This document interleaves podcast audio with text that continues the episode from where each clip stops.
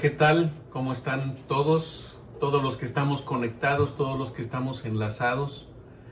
Es un gusto, es un privilegio, es un motivo de gozo en mi corazón poder estar todos hoy reunidos y le pido al Señor que en, esta, en este día nos dé la oportunidad de poder abrir su palabra y escuchar lo que Dios quiere hablarnos hoy a nuestra iglesia.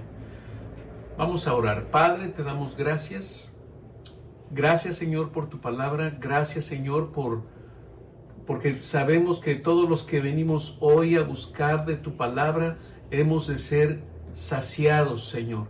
Que esas necesidades que tenemos, que esos anhelos que tiene nuestro corazón, Padre, te pedimos que tu palabra, Señor, nos llene, nos nutra, nos quite la sed, Señor, de, que tenemos de hambre, de justicia, Señor. Te pedimos, Padre, que bendigas este tiempo y te pido, Espíritu Santo, que a cada uno de los que hoy estamos aquí, tú nos hables a nuestro corazón y seamos cambiados y transformados en el nombre de Jesús. Amén. Bueno, pues hoy ah, Estoy considerando la, lectura del capítulo 3 de Lucas, eh, el Evangelio de Lucas, y nuestra predicación se llama ¿Y nosotros qué haremos?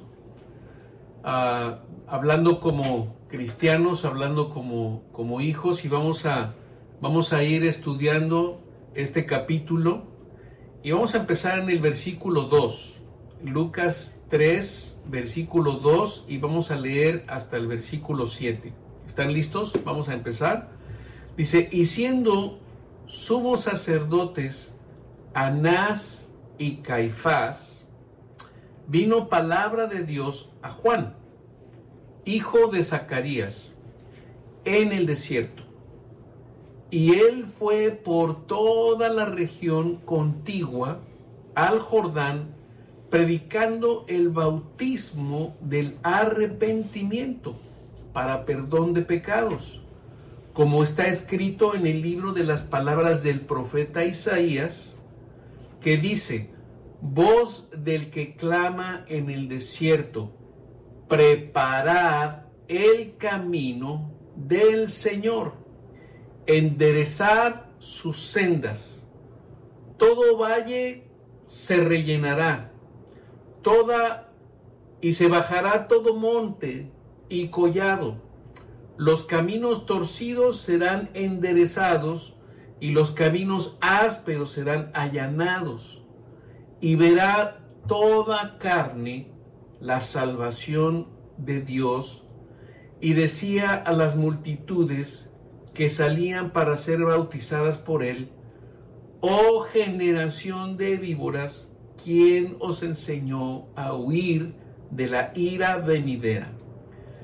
Esta escritura nos habla, empezando en el versículo 2, dice que siendo sumos sacerdotes Anás y Caifás, y aquí estamos viendo y estamos estudiando que en, los tiempos de Jesús, eh, estos sacerdotes del pueblo judío son los que ministraban en la sinagoga Anás y Caifás. Pero fíjate, dice después, dice, vino palabra de, de Dios a Juan. Esa palabra no vino a Anás y Caifás, esa palabra vino a Juan, a Juan el Bautista, a Juan el hijo de Zacarías. Y Zacarías era también sacerdote si se recuerdan, era esposo de Elizabeth y Dios le contestó su oración dándole como hijo a Juan. Zacarías no lo podía creer y se quedó mudo. Es esa historia y es ese hijo. Este Juan es hijo de Elizabeth, que es primo de Jesús. Es decir, que María y Elizabeth eran primas y cada una concibió, primero concibió Elizabeth a Juan y seis meses después la Virgen María concibió a Jesús. Y hay una historia ahí de la visita de María, fue a ver a Elizabeth y dice que cuando ellos se encontraron, el bebé que tenía Elizabeth dio un vuelco en su vientre y es este Juan del que estamos hablando. Y dice aquí que el hijo de Zacarías era profeta, él recibió palabra de Dios en el desierto. Y déjame decirte que Anás y Caifás eran dos sacerdotes que habían estado estudiando su teología en, en el judaísmo, eran hombres preparados, eran hombres cultos, eran hombres que conocían la ley y los profetas, y vamos a hablar un poquito de eso más adelante. Eran religiosos judíos. Pero Zacarías no fue preparado dentro de ese ámbito de los judíos, sino que Dios lo envió al desierto. Y es en el desierto donde Dios le da la palabra y Dios le dice cuál va a ser el ministerio de Juan. Y dice ahí más adelante, predicando el bautismo del arrepentimiento. Juan, su principal eh, predicación estaba dirigida al arrepentimiento. ¿Por qué? Y aquí vamos a ver, vamos a ir estudiando esto poco a poco. Dice, predicando el bautismo del arrepentimiento para perdón de pecados. Entonces, Juan no venía a perdonar pecados, ese era el ministerio de Jesús. El ministerio de Juan era predicar el bautismo del arrepentimiento. Si ustedes se acuerdan, Jesús viene a Juan para ser bautizado en las aguas y Juan le dice, no, pero más bien debería ser al revés.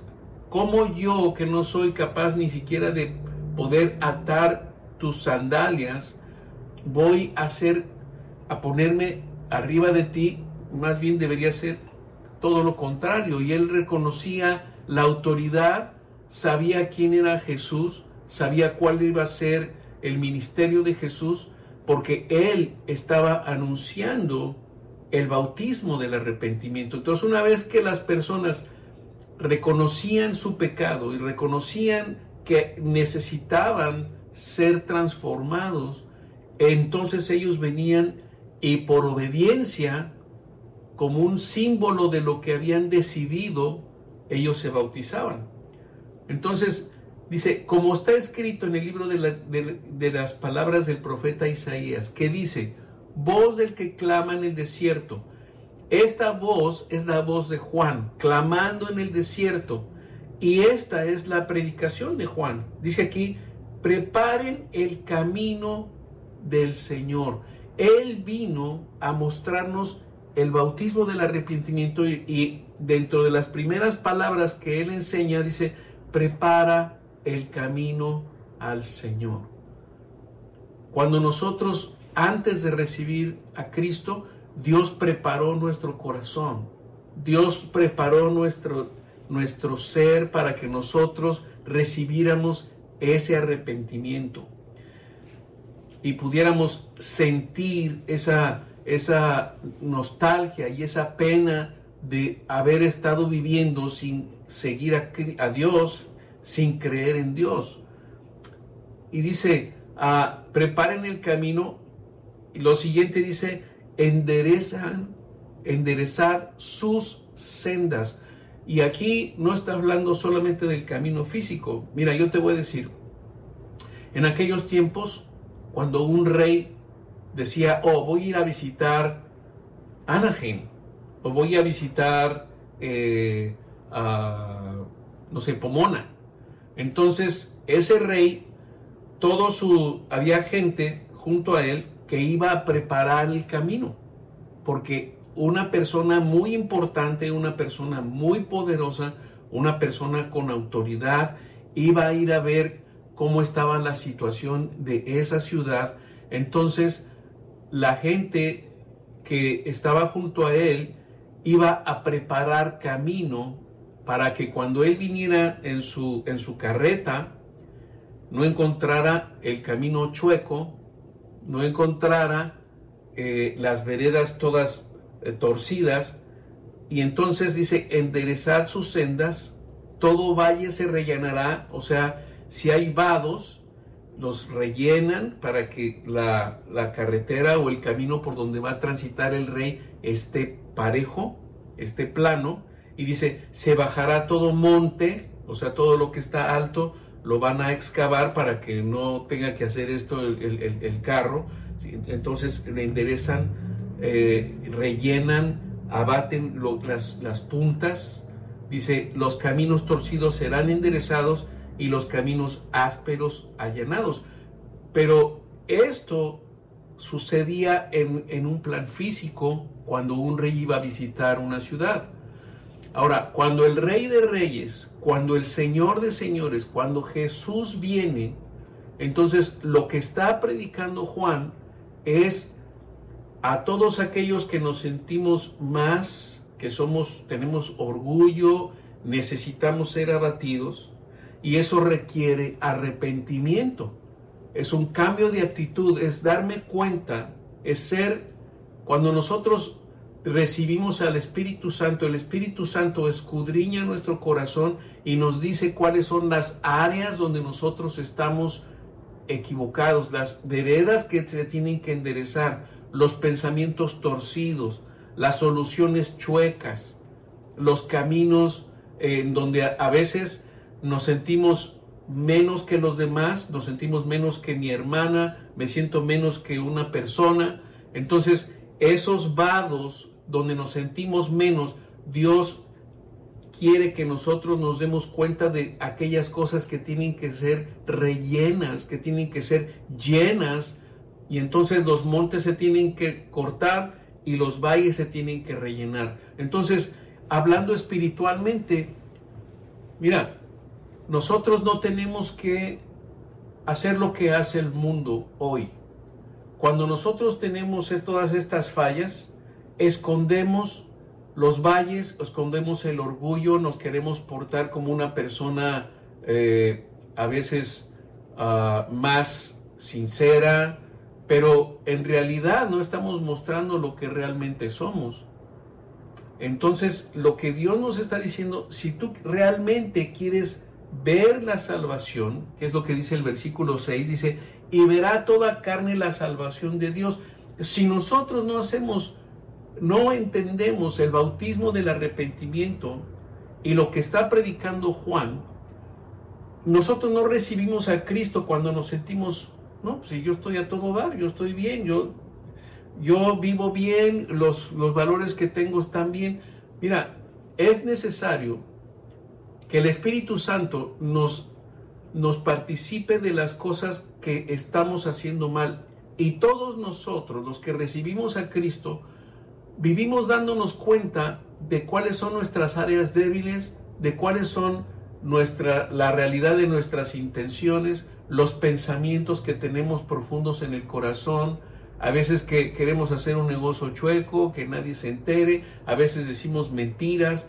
Entonces, lo que Juan habló en el tiempo que estuvo con, eh, eh, predicando el Evangelio en el desierto. Mira, todas las personas que querían ver a Juan, Juan predicando en el desierto, eran personas que salían de la ciudad y tenían que caminar 40 minutos, una hora para llegar al desierto donde estaba Juan. Entonces era una travesía larga, era una travesía que no era cómoda, pero ellos hacían ese camino, te voy a decir por qué. Porque la unción que tenía Juan en su predicación les hacía sentir la necesidad de buscar verdaderamente a Dios. ¿Quién estaba en la ciudad? Anás y Caifás, los sacerdotes. Entonces, quiero decirte que el tiempo de, de Juan fue un tiempo donde él predicó lo contrario de lo que la ley judía y el judaísmo había estado buscando por mucho tiempo. Lucas 3 del 8 al 10 dice esto, Haced pues frutos dignos de arrepentimiento. cuando nosotros nos damos cuenta de cuáles son nuestras ah, fallas, cuando somos honestos, cuando nosotros buscamos a Dios, viene la luz de Dios y nos damos cuenta de que estamos pretendiendo ser quien no somos. Pero cuando viene ese arrepentimiento a nuestro corazón, cuando el Espíritu Santo nos trae arrepentimiento, entonces podemos dar frutos de arrepentimiento. Y es lo que vamos a ver hoy. Dice, y no comencéis a decir dentro de ustedes mismos, oh, nosotros tenemos a Abraham por padre. Porque os digo que Dios puede levantar hijos de Abraham aún de estas piedras. Y ya también el hacha está puesta a la raíz de los árboles, por tanto todo árbol que no da buen fruto se corta y se echa en el fuego. Y la gente le preguntaba diciendo, entonces, ¿qué haremos? Entonces nosotros, ¿qué haremos? Y mira, aquí en estos versos del 8 al 10, hay una, Dios nos pinta una realidad de lo que pasa aún hoy en nuestro tiempo. Juan, guiado por el Espíritu Santo, está hablando del arrepentimiento y la gente sabe que su vida no está correcta delante de Dios. Es esa unción que él tiene de que nosotros cuando estamos recibiendo esa predicación nos percatamos, nos hacemos un examen y la honestidad de nuestro corazón y nos damos cuenta de las áreas en donde no estamos bien.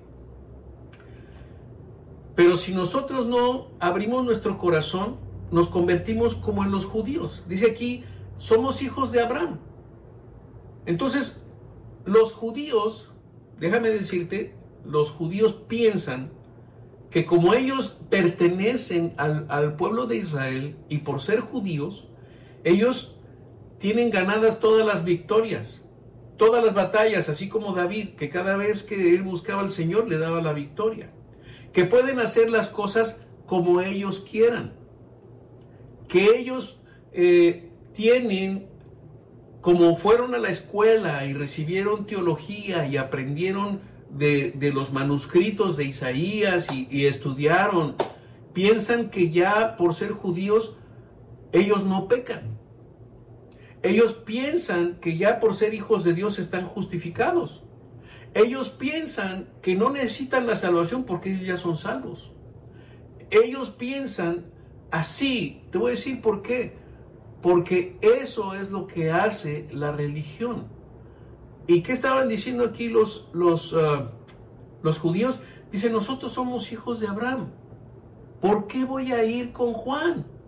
Y te voy a decir, los judíos que iban a buscar a Juan es porque había poder de arrepentimiento en esa predicación.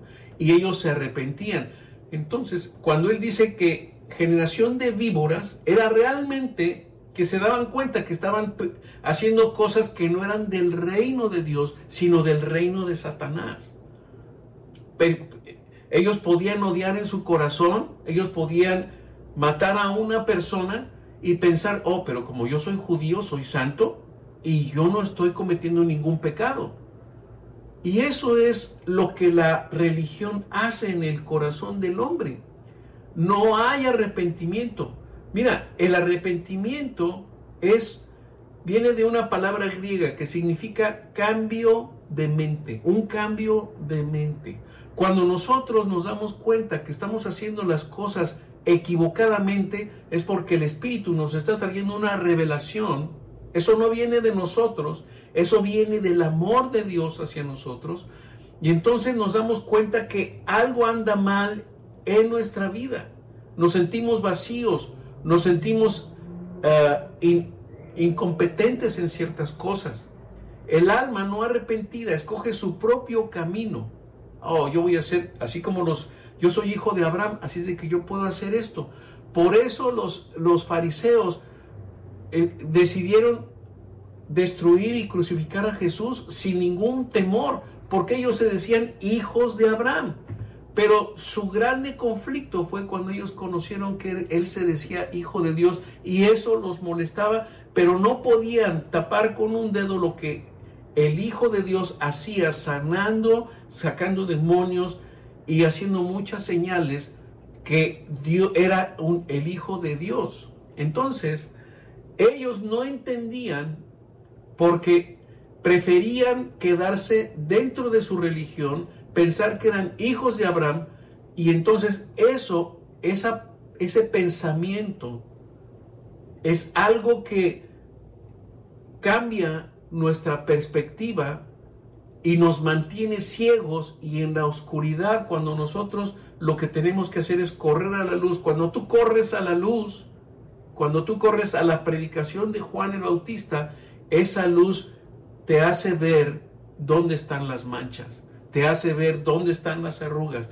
te hace ver dónde están las malas actitudes. Entonces, te hace ver que tus veredas no están rectas, nos hace ver que nos sentimos como un monte o nos sentimos menos que los demás o muchas cosas. El Espíritu Santo es el que trae esa necesidad de buscar a Dios. Y Jesús y, Juan fue y habló de este evangelio para que la gente, después de que él habló de este evangelio del arrepentimiento y fuera bautizado, después pudiera recibir el bautismo del Espíritu Santo que traía Jesús y el perdón de pecados. Juan no perdonó pecados, el único que perdona pecados por la sangre y por la expiación es Cristo es Cristo. Hoy en la tarde, a partir de hoy, cuando se empiece a, oscurecer y que empiecen a verse las estrellas, empieza el día del Yom Kippur. El Yom Kippur para los judíos significa eh, el, lunes que el lunes de la semana pasada. Bueno, eh, eh, el lunes de esta semana es que se celebra el Yom Kippur. Literalmente, lo que significa es expiación del pecado, cubrimiento del pecado. Y es increíble ver que hoy todavía los judíos siguen celebrando esa ceremonia. Esa ceremonia que eh, los una vez al año el, el sacerdote podía entrar al lugar santísimo hacer el sacrificio de animales, verter la sangre, derramar la sangre, esprear la sangre, poner el incienso en el incensario. Y antes de entrar el sacerdote al lugar santísimo tenía que presentar ofrenda por sus propios pecados, el sacerdote, y después hacía el con un becerro que sacrificaba, y después hacía el sacrificio de un, de un ah, macho cabrío y de ese, con, ese, con ese sacrificio los pecados del pueblo eran expiados. Y es, y es esa ceremonia la que está haciéndose hoy. Es la que en este tiempo... Y entonces, pero el pecado solamente cubre, no limpia el pecado. ¿Por qué? Porque es sangre de animales. Entonces, quisiera leer con ustedes Levítico 16 del 29 al 31, es precisamente esta escritura. Dice, y en esto tendréis por esta, y esto tendréis por estatuto perpetuo, o sea, esto es lo que harás continuamente. Dice, en el mes séptimo, a los diez días, del mes, afligiréis vuestras almas y ninguna obra haréis, o sea, va a ser un día de descanso obligatorio, ni el natural ni el extranjero que mora entre vosotros, porque en este día se hará expiación por vosotros, y seréis limpios de todos vuestros pecados delante de Jehová. El versículo 33, día de reposo es para ustedes, y afligiréis vuestras almas en estatuto perpetuo. Mira, esta, esta escritura la, la, recibió Moisés. Esta escritura fue en el monte Sinaí. Ellos hicieron el tabernáculo hecho de manos. ¿sí? Y una vez al año los pecados de, de, los israelitas, de los judíos, eran perdonados. Y es lo que hoy está celebrando el pueblo de Israel. Y yo te quiero decir, Juan el Bautista fue este hombre que Dios le dio su ministerio fuera de lo que es la ley de los judíos, se lo llevó al desierto y ahí Dios le habló. Mira, muchas veces pensamos que las instituciones, que las cosas que están bien organizadas es lo que tenemos que seguir, pero sabes, Dios quiere hacer cambios importantes y esos cambios los hizo a través de Juan, un hombre que no fue a la iglesia, que no fue a estudiar eh, el Torah, sino que él se fue. Bueno, seguramente recibió el Torah de su papá, pero él se fue y en el desierto Dios le dio la palabra que él tenía que dar. Es decir, tenía que estar fuera para no contaminar lo que Dios quería hablar con él. En el desierto Dios lo trajo, Dios le habló, Dios lo ministró y muchas veces Dios nos aparta de, las personas que amamos, de la familia que tenemos, porque Dios quiere hablar con nosotros. Dios quiere establecer una comunión personal con nosotros. Y Él ocupa esos tiempos de desierto para hablarnos, para guiarnos, para darnos consejo, porque es cuando tiene, tiene, tiene toda nuestra atención.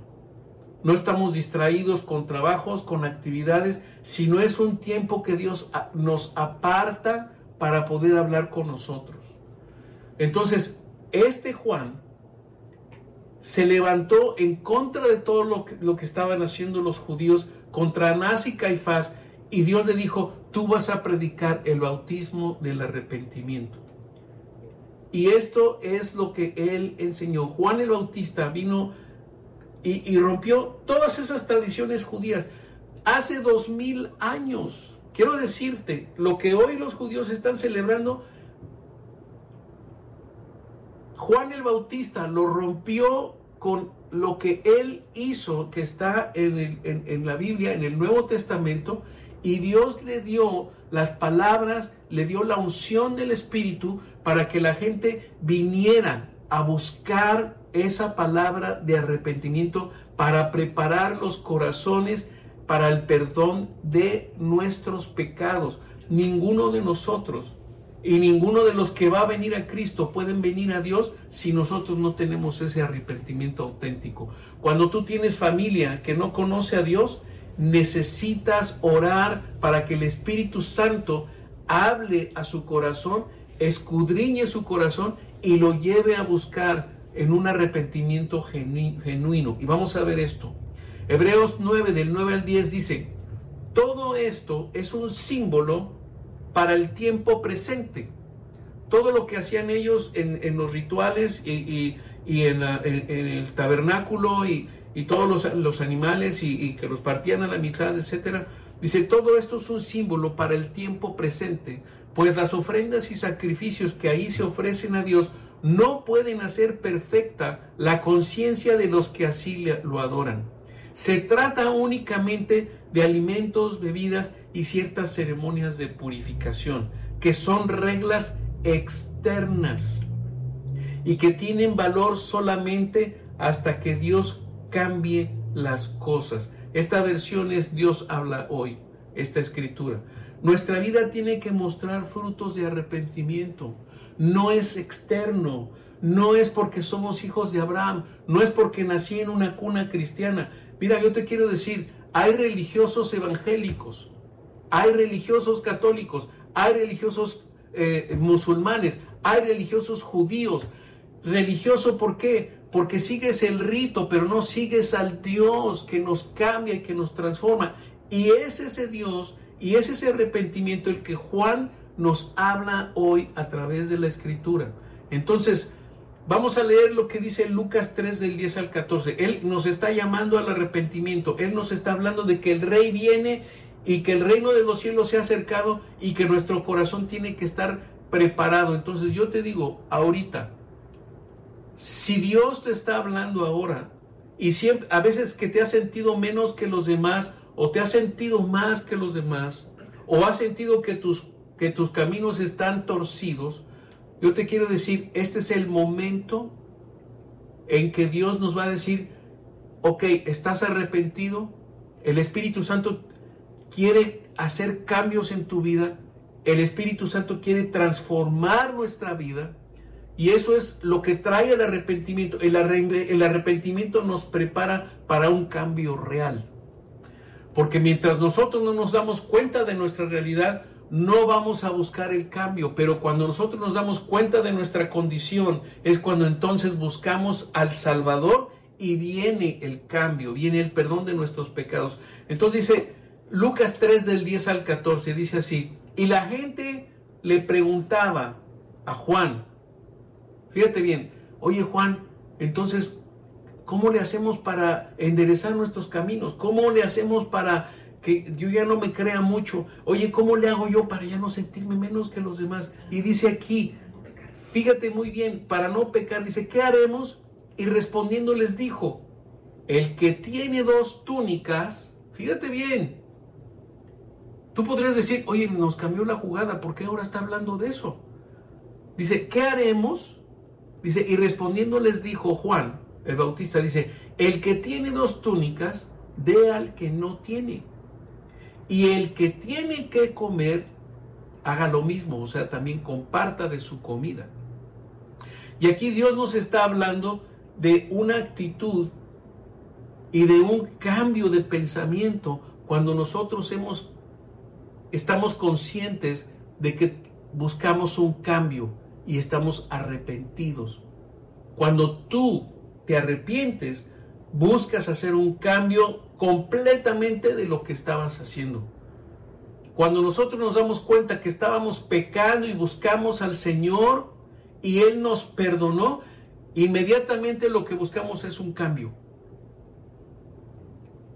Y a veces tenemos que perder cosas para decirle al Señor, perdóname. A veces tenemos que perder familia, a veces tenemos que perder salud, a veces tenemos que perder trabajo. Hay una pérdida porque Dios quiere llamar nuestra atención y decir, hey, la vida como la estás llevando no te va a llevar a nada. Y solamente es una persona sensible que dice, Señor, yo sé que tú existes, yo te necesito a ti. Cuando nosotros venimos con esa actitud, entonces estamos en la posición humilde de este hombre que dice, entonces, ¿qué haremos? dice, el que tiene dos túnicas, de una, al que no tiene. Y tú dices, oh, pero es que eh, una túnica la uso para esto y otra túnica la uso para aquello. Mira, tienes que dar de lo que tienes. Dios te ha dado abundancia de, lo, de los recursos que tienes para darlo a otros.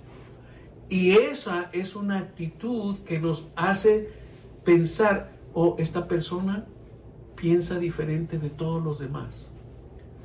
Y luego dice en el versículo 12, vinieron también unos publicanos. Unos publicanos son unos cobradores de impuestos, personas del gobierno, personas que tienen unos estudios, personas que tienen una carrera, personas que tienen una buena casa, personas que tienen a su familia bien, son profesionistas.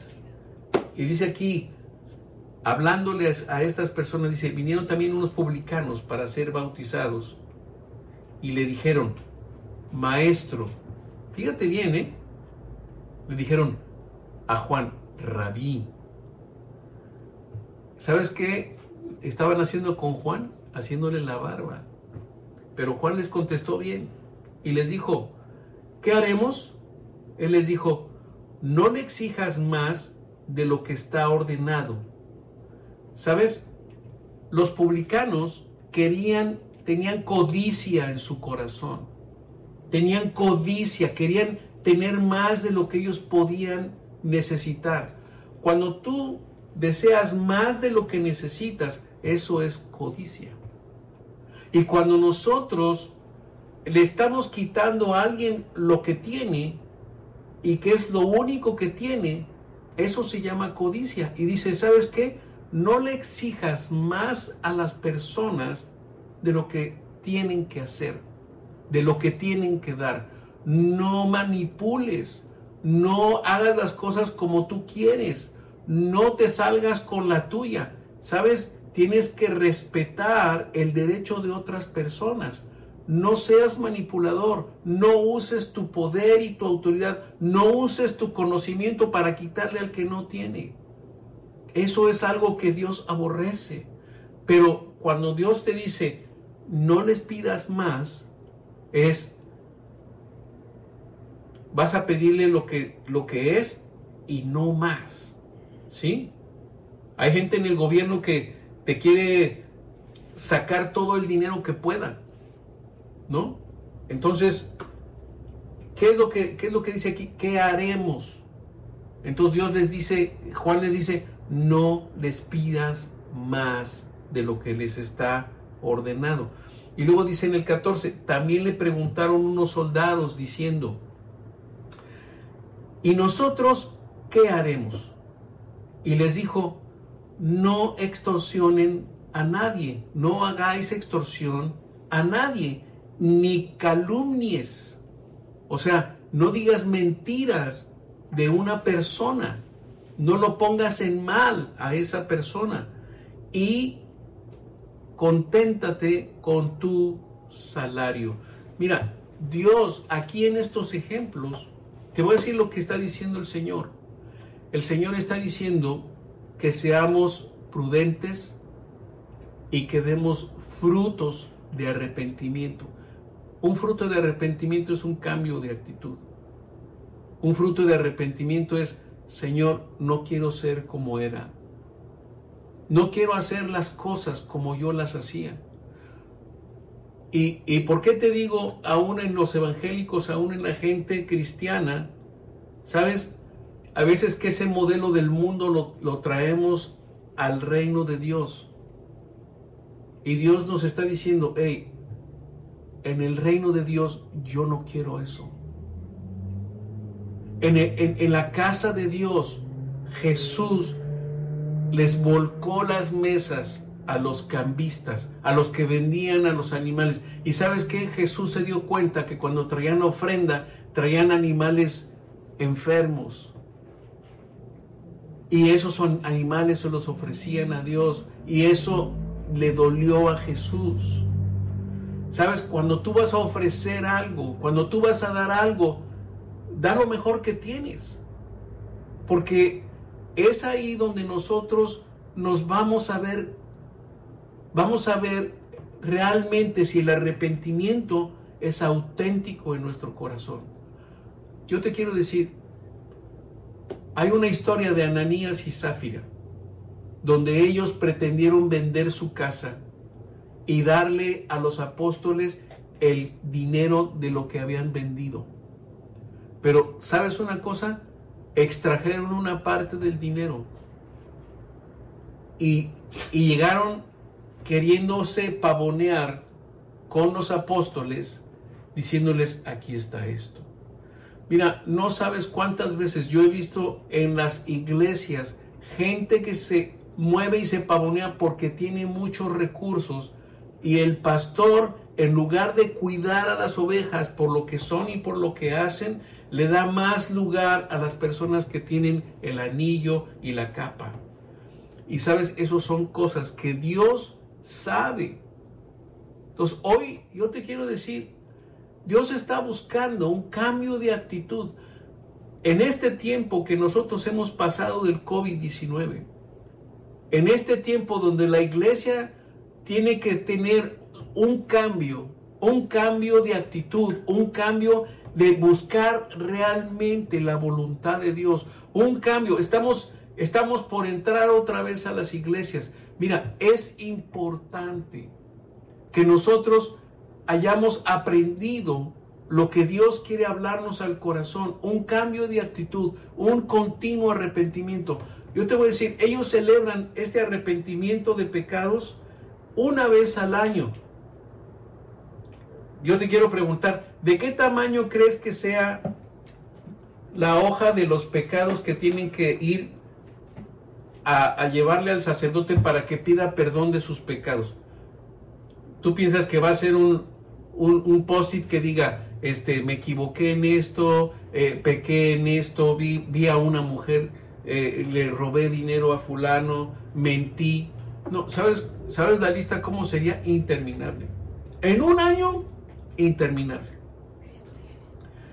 Pero lo que yo te quiero decir es que el arrepentimiento es algo que tiene que estar en nuestro corazón continuamente. No es una vez al año. Y cuando yo estaba viendo esa ceremonia ayer en Washington y estaba viendo lo que estaban haciendo los judíos, yo decía, sí, pero ¿en dónde está Cristo? ¿En dónde está el, perdón de pecados? ¿En dónde está el arrepentimiento? Entonces, no es que nosotros nos arrepintamos una vez al año. Mira, todos nosotros, antes de irnos a dormir, tenemos que orar, tenemos que buscar al Señor. En el momento que hiciste un pecado, arrepiéntete, busca al Señor. Dios quiere que nosotros vivamos con una actitud humilde, cuidando de nuestros caminos, cuidando de nuestros pensamientos, ni que seamos mucho, ni que seamos poco. Mira, todos los días estamos expuestos a situaciones que cambian y hay veces nos sentimos arriba, hay veces nos sentimos menos que los demás, hay veces que estamos caminando chuecos. Pero sabes, lo que tenemos que hacer y el motivo de este mensaje es, ¿y nosotros qué haremos? ¿Sabes qué tenemos que hacer? Dar fruto de arrepentimiento. Estos frutos que estamos hablando, estos frutos que estamos diciendo, ¿sabes? Tiene que verse un cambio de actitud. Ahora que vamos a regresar a la iglesia, oye, entremos con un cambio de actitud, entremos con un cambio de manera de pensar, entremos de regreso y decirle, Señor, yo quiero vivir y, formar parte de una iglesia en la cual yo y mi familia hemos decidido darte la gloria a ti, darte la honra a ti. Mira, hoy podemos cometer un pecado, te tienes que arrepentir inmediatamente. Hoy tú puedes tener una discusión con tu hijo, con tu esposa, arrepiéntete inmediatamente. Hoy tú puedes cometer un error y quedarte con un dinero que no es tuyo, arrepiéntete, regrésalo y pídele perdón a Dios. Tú puedes hay muchas cosas que se nos presentan todos los días. Y hay veces que hay una influencia tan fuerte a nuestro alrededor de personas que nos, que nos quieren llevar a un sistema. Mira, una de las cosas por la cual mi esposa y yo decidimos venirnos a vivir a los Estados Unidos es por el grado de corrupción que había en nuestra ciudad, el grado de corrupción que había en, en la ciudad el grado de corrupción que llega a todas las esferas de la sociedad, al trabajo, a las empresas, a las constructoras, al gobierno, todas partes. Y sabes, acá yo no quiero decir que no haya, pero es menos. Aquí hay más justicia, hay más equidad, hay, hay garantías todavía. Pero yo te quiero decir, en el reino de Dios, nosotros no vamos a poder ocultar nada. Y es mi llamado y es mi oración que en este día cada uno de nosotros que somos parte de la iglesia de Cristo, le digamos a Cristo, Señor, yo quiero ser una iglesia sana, yo quiero ser una iglesia santa, yo quiero ser una iglesia que te dé a ti la gloria, yo quiero vivir y desarrollarme en una iglesia en la cual yo pueda confiar de mis hermanos, yo quiero estar en una iglesia donde me perdonen si he pecado. Yo quiero estar en una iglesia donde oigamos la voz de Dios. Y así como Juan recibió esa palabra en el desierto, yo le pido al Señor que hable a tu corazón y que traiga ese llamado, ese llamado a lo que tú has sido llamado. ¿Sabes qué? Has sido llamado a ser hijo. Ha sido llamado a ser cristiano, seguidor de Cristo. Ha sido llamado a tomar tu cruz, a entregar tu vida por los demás. Ha sido llamado a servir al Rey de Reyes y al Señor de Señores. Vamos a inclinar nuestro rostro. Señor, yo te pido, Dios, esta, esta palabra, Señor, nos tiene que animar, nos tiene que exhortar a buscar ser diferentes. Señor, hay veces que en la iglesia nos hemos conformado a las cosas que yo pensaba que estaba haciendo bien. Pero Señor, hoy tú me estás hablando y me estás corrigiendo. Señor, quizás los planes que yo tenía para hacer mi ministerio no son los que yo tengo que hacer, sino te pido, Señor, que me pongas en línea con tu espíritu. Te pido, Señor, en el nombre de Jesús, que me perdones. Hoy vengo arrepentido porque no he escuchado tu voz, Señor. Quiero dar frutos de arrepentimiento. Quiero poder soltar con liberalidad a los que no tienen. Quiero dejar de exigir algo que ni yo mismo cumplo. Señor, quiero dejar de extorsionar. Quiero dejar de mentir y Señor, quiero establecer tus verdades y tu voluntad en mi trabajo, en mi casa, en mi familia, en mi matrimonio. Padre, que tu presencia nos haga vivir en hogares transformados, en iglesias puras, sin mancha y sin arrugas, Señor, para estar preparados cuando tú vengas que podamos ser esa novia pura, santificada en tu sangre, Señor, libre de pecado, con el aceite de la unción en nuestras lámparas. Padre, te damos gracias y te pedimos, Señor, que nos guíes y nos dirijas, Señor, en el nombre de Jesús.